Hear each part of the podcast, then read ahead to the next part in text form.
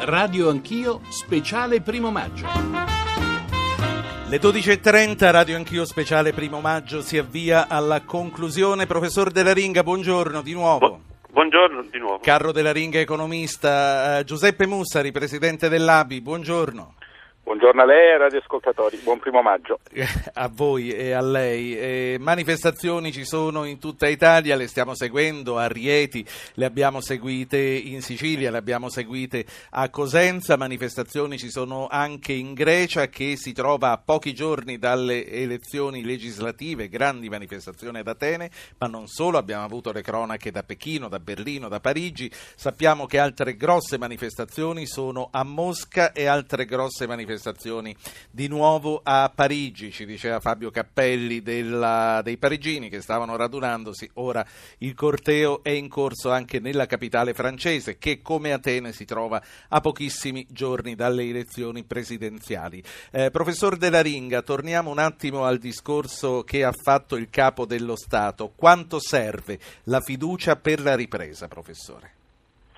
Moltissimo. Una fiducia che però deve accompagnarsi anche a nuovi comportamenti, soprattutto quando il Presidente ha richiamato la necessità di predisporsi al cambiamento tecnologico, competitivo, di formazione del capitale umano, tutto quello che può servire per riposizionare il nostro sistema produttivo, il sistema paese nella competizione mondiale. Ecco, faremo un gravissimo errore se eh, ci accontentassimo delle cose raggiunte, che vediamo sono ben poca cosa, e dovessimo difendere le posizioni acquisite. Ecco, occorre vincere quello spirito di fazione che probabilmente ci ha tenuti lontani dalla ripresa in questi anni e fare uno sforzo comune. Il suo richiamo alla cooperazione sociale e politica che ha fatto la fine, secondo me, è la chiave di volta per dare effettivamente un punto di svolta al Paese. Giuseppe Mussari, presidente dell'Associazione Bancaria Italiana. Arrivano notizie direi piuttosto preoccupanti da, da, vari paesi, in particolare dalla Spagna, sullo stato di salute del settore bancario europeo. Ci dica subito come stanno le banche italiane? Guardi, le banche italiane non hanno fortunatamente, ma non per fortuna, le difficoltà che incontrano banche di altri paesi europei. Lo devono alla loro natura di essere banche delle famiglie e delle imprese e di non aver mai agevolato fenomeni speculativi come quello che in Spagna ha caratterizzato il settore immobiliare. Una percentuale importante di esodati, lo abbiamo sentito, cioè quei lavoratori che hanno perso il posto e non hanno ancora, ahimè, la pensione, viene proprio dalle banche. Come mai? Ma nel, negli anni le banche hanno utilizzato uno strumento che hanno autofinanziato, che era un fondo di solidarietà che accompagnava le persone alla pensione secondo le regole previgenti. Abbiamo il serio problema di affrontare le persone che sono rimaste tra un sistema normativo e l'altro, ma sono certo che troveremo una soluzione ragionevole per tutti.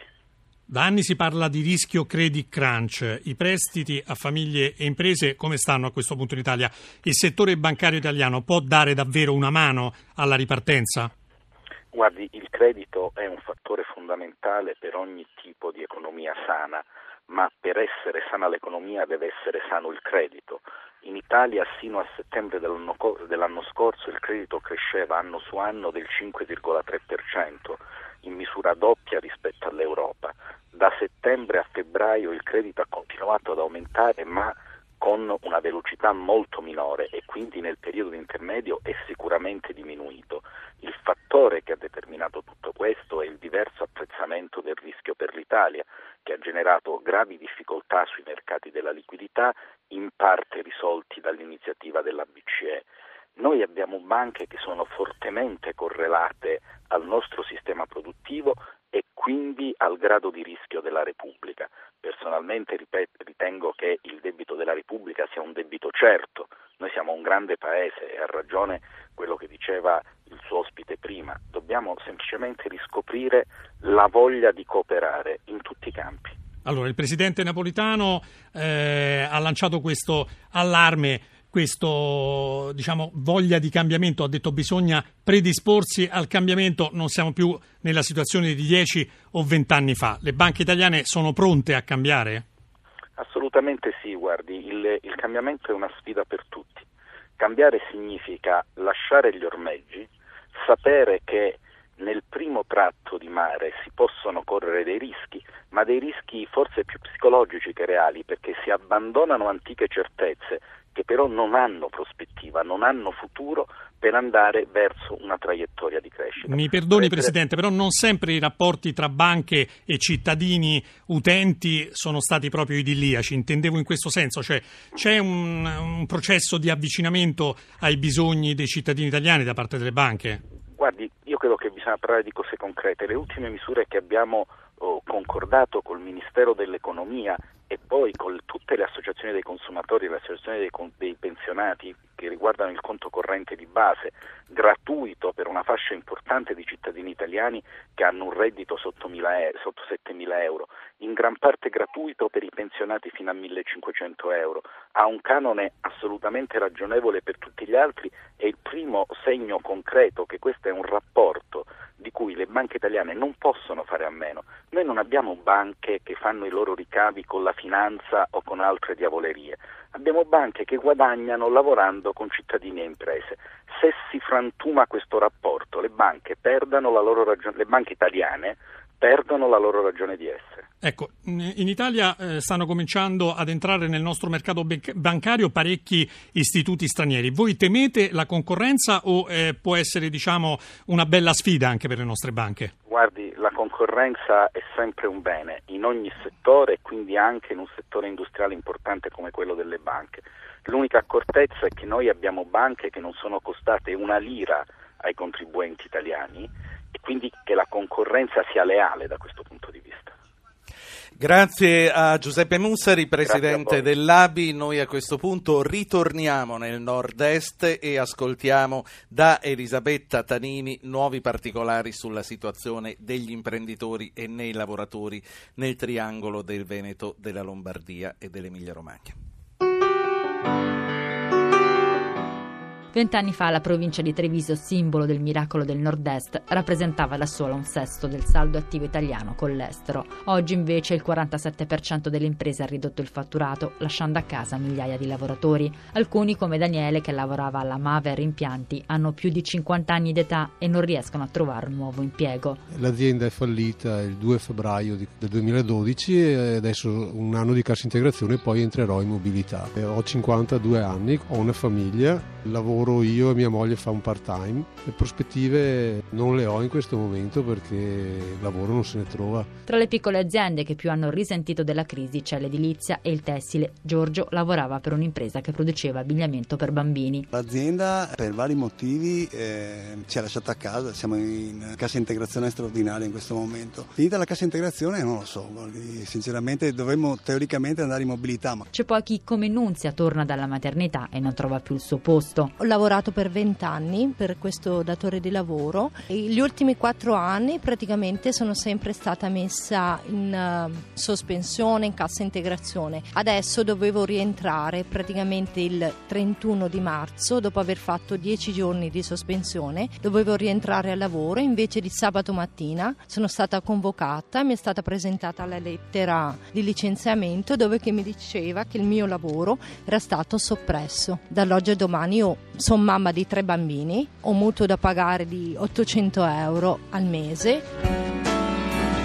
Cattivi investimenti, scarsità della domanda, ma è anche la stretta creditizia che sta soffocando soprattutto le imprese di piccole dimensioni, come racconta Renzo Sartori, presidente di Veneto Garanzie. Probabilmente le banche hanno problemi di liquidità e vogliono maggiori garanzie dalle piccole imprese. Le piccole imprese in questo momento non sono in grado di dare ulteriori garanzie perché hanno un calo del fatturato e hanno messo a disposizione degli istituti bancari tutto quello che avevano. Massimo, 44 anni, dopo la chiusura dell'azienda l'azienda dove lavorava, due anni fa decide con coraggio di diventare imprenditore e crea dal nulla la Fenster Group, che produce serramenti per l'edilizia. Ma la sua attività, che ha bisogno di liquidità, rischia di chiudere per mancanza di credito da parte delle banche. L'ultimo rifiuto di prestito qualche giorno fa. Beh, ci siamo appoggiati a una banca locale, presentando i nostri bilanci, ovviamente eh, del 2010 in attivo, anche se per poco. Il referente ha detto che il, dopo diversi mesi di vaglio, perché sono durati durati tre mesi le trattative, mi ha risposto che nonostante tutto avessi tutte le caratteristiche, il credito non poteva essere a noi concesso semplicemente perché lavoravamo e lavoriamo in un settore per loro a rischio, che è l'impresa edile. Proprio per aiutare gli imprenditori in difficoltà è nata ad Asolo Montebelluna il primo sportello di supporto psicologico e pratico. Il presidente Confartigianato Stefano Zanatta. Le imprese che si rivolgono a noi, imprenditori per meglio dire, sono imprenditori piccoli o medi. Vengono da noi, ci chiamano, siccome non hanno mai avuto problemi, tutto a un tratto si trovano con la stretta del credito, con i clienti che non pagano, quindi per forza di cose si trovano in difficoltà. Come cercate di supportarli? Allora noi abbiamo internamente dietro lo sportello dei tecnici e degli psicologi, quindi c'è un aspetto tecnico e un aspetto legato allo stato d'animo appunto di chi viene da noi. Ma da soli non ce la possiamo fare, spiega Zanatta, che al governo chiede. Ci vorrebbe una legge per quanto riguarda eh, i pagamenti, 30 giorni sarebbero fondamentali ma qui c'è un vuoto legislativo che certamente noi non possiamo calmare se non attraverso un passaggio legislativo. Sulla stessa linea anche un altro imprenditore, Stefano De Colle, amministratore delegato della Elmar. Da 34 anni produce cucine e da lavoro una quarantina di dipendenti. Lo scorso anno è dovuto ricorrere alla cassa integrazione. Ci stiamo rimboccando le maniche, dice, stiamo cercando nuovi mercati e non siamo pessimisti, ma da soli non ce la possiamo fare. Per superare la crisi servono alcuni interventi, come ad esempio il eh, Made in Italy è un, un valore eh, straordinario che, che, il nostro paese, soprattutto in alcuni settori. Eh, la normativa del Made in è, è, ferma in Commissione europea per eh, forti lobby di, di, paesi del nord Europa, quindi noi eh, chiediamo che venga definita questa normativa.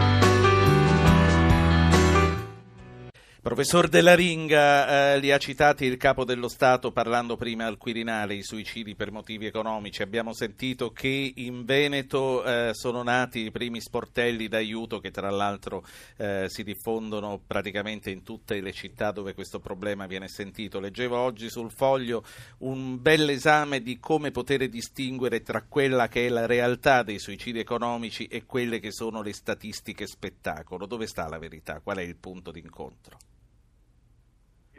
Aumentano in condizioni economiche così in sofferenza, mancanza di lavoro, reddito che diminuisce, ma anche prospettive che non si aprono e pericoli proprio di vedere il fallimento della propria vita, eh, danno la stura a problemi esistenziali che in qualche misura il Paese deve affrontare con dei servizi adeguati. Eh, non lasciare ai, solo ai singoli eh, diciamo così, il compito di provvedere a queste esigenze fondamentali, ma di mettere in campo certo. anche da parte dei comuni, da parte degli enti assistenziali, degli uffici del lavoro, degli aiuti proprio nei confronti delle persone in quanto tali, quindi di sostenerle psicologicamente e fare capire loro sì. che si tratta di un momento di crisi del paese, delle persone, ma che occorre avere fiducia che questi momenti saranno certo. superati. Eh, torniamo a Rieti, Lucia Coppa, vedo che Boranni sta ancora parlando. Sì, e noi lo attendiamo appena terminerà il suo comizio. Sentiamo un passaggio. Sono degnatissimi perché loro e solo loro pagano fino all'ultimo centesimo che le regole che le leggi della Repubblica. Bonanni sta parlando delle tasse, un tema su cui è, eh, è tornato praticamente per quasi tutto il comizio. Eh, chiede, che il, che sia, chiede, al governo di rivedere il, il sistema fiscale, soprattutto per quanto riguarda i carichi sulla benzina e sulla prima casa. Chiede che l'IMU sia sgravata per le persone che possiedono la prima casa. E da Bonanni anche eh, un, un, messaggio forte, ha detto non ci rassegniamo al declino e ha eh, criticato, l'avevamo già parlato stamattina, la decisione ieri del Consiglio dei Ministri, tecnici che appaltano a tecnici, ha detto parlando delle decisioni prese ieri. Basta, è stata una delle parole ricorrenti, sentiamo ancora. Ha responsabilità pubbliche? C'è una regola che affida a un ente pubblico l'acquisto dei beni per gli enti vi aderiscono solo il 10% delle amministrazioni. Significa soprattutto sulla questione fiscale ha fatto intendere che si stanno muovendo CGL, Cisle e Will per mettere insieme un'iniziativa comune, argomento che già era stato affrontato nei giorni scorsi, il problema rimane sempre su come mobilitarsi, la CGL per lo sciopero generale, Cisle e Will preferirebbero altre formule di mobilitazione. E per ora aspettando che Bonanni ci raggiunga qui nella nostra postazione io vi restituisco la Sì, linea. speriamo che questo possa accadere prima delle 13, altrimenti seguiremo comunque nel corso eh, delle trasmissioni che seguiranno. Professor Della Ringa, abbiamo sentito poco fa gli imprenditori del nord-est nelle interviste della collega Tanini. Ecco, com'è possibile tutto questo ritardo nei pagamenti alle piccole imprese da parte delle pubbliche amministrazioni? Cosa si può fare? Beh, qualcosa il ministro Passera sta cercando, si tratta solo di velocizzare un po' questo processo, cioè si tratta di rendere liquidabili questi crediti che le imprese vantano nei confronti delle amministrazioni e sia pure attraverso uno sconto, attraverso il sistema bancario possono accedere a una, a una liquidità di cui hanno assolutamente fame. Ecco. Quindi certamente accelerare i pagamenti, ma però renderli esigibili in qualche forma, sia pure scontandoli. Su questo, ripeto, ci sono dei progetti, ma devono essere attuati molto velocemente, perché lì si vede che ci sono imprese che stanno chiudendo. Ecco.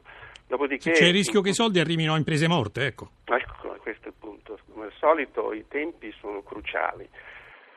E in ogni caso, morte di imprese, le imprese piccole anche di quella zona del paese così dinamica devono capire che per affrontare le sfide della globalizzazione, cioè aggredire i mercati di paesi lontani, lontanissimi, con consumi diversi anche, quindi richiedono investimenti in innovazione di prodotto, ecco, queste piccole imprese devono convincerci che anche loro devono aggregarsi, mettersi in rete, come si suol dire, con un capofila di impresa medio, medio-grande che sia in grado di dare quei servizi senza i quali queste imprese non riescono a stare sui mercati. Ecco, qui la ristrutturazione dell'apparato produttivo, si parla poco, si parla di tante cose, ma io penso che sia uno dei temi cruciali della nostra bassa competitività. A Roma, in piazza San Giovanni, come tutti gli anni, stanno convergendo le persone che assisteranno per tutto il pomeriggio e la serata al grande concertone. C'è Roberta Amendola del TG Lazio. Buongiorno Roberta.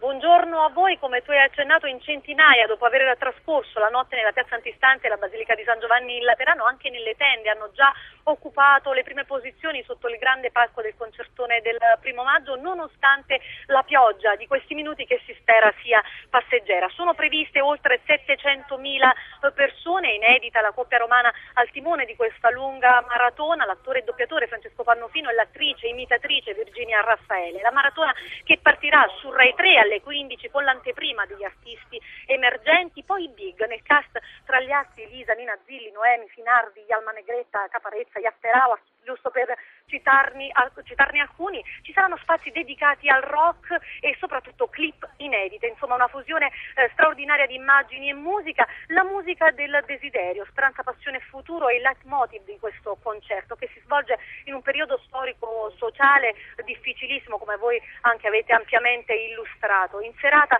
sarà osservato anche un minuto di silenzio a luci spente eh, per ricordare tutte le vittime sul lavoro. Le ricorderanno gli artisti sul palco, le hanno ricordate gli operai che hanno lavorato nel cantiere anche con striscioni dedicati ai due operai morti proprio mentre montavano i palchi di due importanti concerti, quello di Giovanotti e quello di Laura Pausini. Imponente anche il servizio di sicurezza predisposto dalla Questura di Roma, sorvegliate speciali sono soprattutto la stazione Termini e le metro della capitale, mentre un elicottero sta sorvolando da questa mattina i cieli di Roma. Eh, per il momento da San Giovanni è tutto, se non ci sono domande da studio, noi siamo in pieno sound check, si spera ecco, che la pioggia finisca, stanno provando gli stomp che saranno Sì. anche loro ospiti del concerto e per il momento la piazza è quasi piena, non ci sono sicuramente le 700.000 persone previste, però la piazza comincia a riempirsi. Grazie a Roberta Amendola in diretta eh, del TG Lazio, in diretta da Piazza San Giovanni. Eh, noi vi ricordiamo che eh, durante il pomeriggio sportivo ci saranno gli interventi di Carlotta Tedeschi che eh, ci racconterà e ci riferirà di quello che starà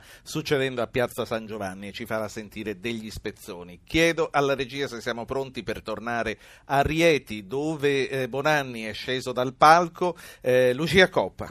Sì, eh, sta per arrivare, voi potete capire, qui ci siamo in mezzo alla folla, quindi ha dei problemi proprio eh, per arrivare qui, ma insomma lo sono andati a prenderlo proprio ora e siamo curiosi di chiedergli, lui ha annunciato iniziative, siamo curiosi di chiedergli Intanto, in cosa consistono. intanto nel frattempo io direi di mettere in primo piano la voce di Camusso che sta parlando in questo Senz'altro. momento. Sentiamo, malgrado, il simbolo di questo quarto anno della crisi, il simbolo dell'ineguaglianza e delle tante storture che non vanno bene e che vanno risolte.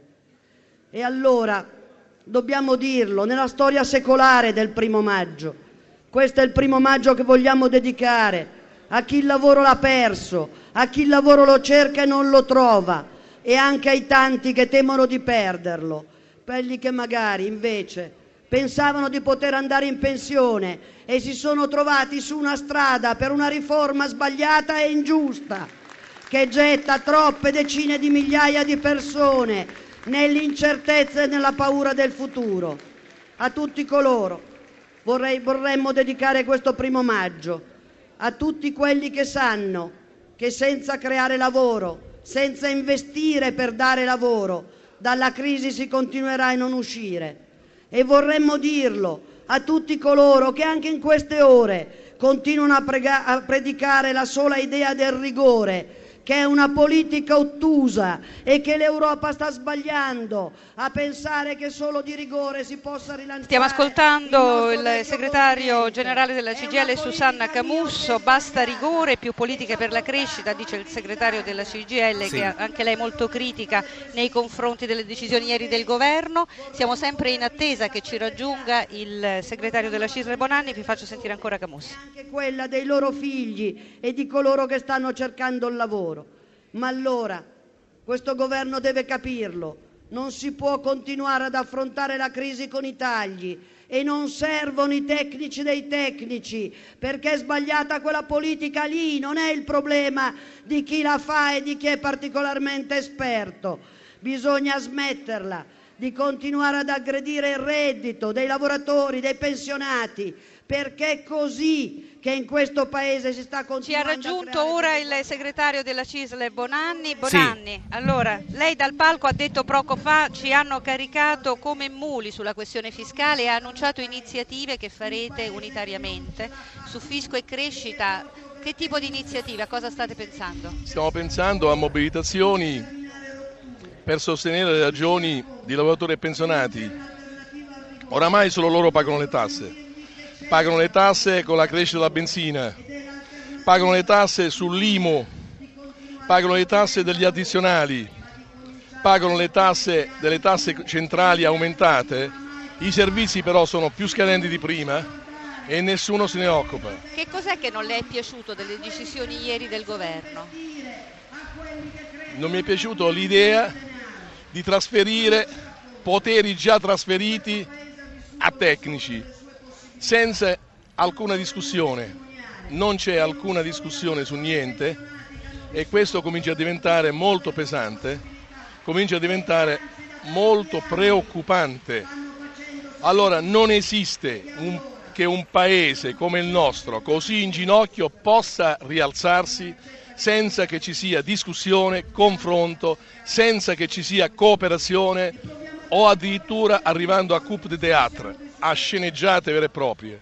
Senta, segretario, il presidente Napolitano ha, for- ha fatto un forte richiamo al comune senso di solidarietà e responsabilità, ha detto la politica sia irresponsabile, ubi- eh, ora subito il varo della riforma del lavoro. Lei è d'accordo? Sì, sono d'accordissimo a che nulla si modifichi dell'accordo precario che pur c'è stato, perché ogni cambiamento non potrà che peggiorare la riforma stessa.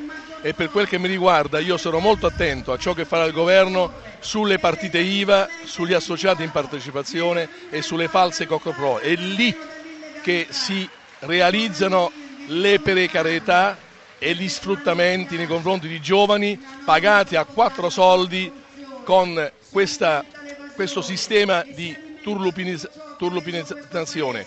Su questo noi chiediamo al governo di dimostrare coerenza. Se dovesse avvenire una modifica in peggio di ciò che sappiamo, questo sarà molto grave e reagiremo. Il ministro Fornero ha detto che le modifiche all'articolo 18 daranno dinamismo all'economia, anche lei è d'accordo? Questa oramai è una favola che nessuno crede più. A distanza di quattro mesi di discussioni che come si vede porta a una volubilità del modo di pensare, del modo di agire da parte anche del governo che ci ha molto irritato. Noi da qui vi restituiremo la linea. Io prima vorrei ringraziare la squadra che mi ha accompagnato in questo lungo filo diretto, il collega Luca Patrignani, Sergio Salata e Stefano Capogna per l'assistenza tecnica e Damiano Pennacchiotti per l'organizzazione. A voi studio. Grazie a voi. Eh, due minuti per concludere, un commento finale al professor Carlo Della Ringa su quello che abbiamo sentito e anche allo slogan che ha ripetuto Susanna Camusso prima ai nostri microfoni e poi sul palco, solo rigore e scelta ottusa per avere quella cooperazione sociale auspicata dal Presidente. Osserviamo che oggi in occasione di questa festa questa coesione sociale va un po' ricostruita.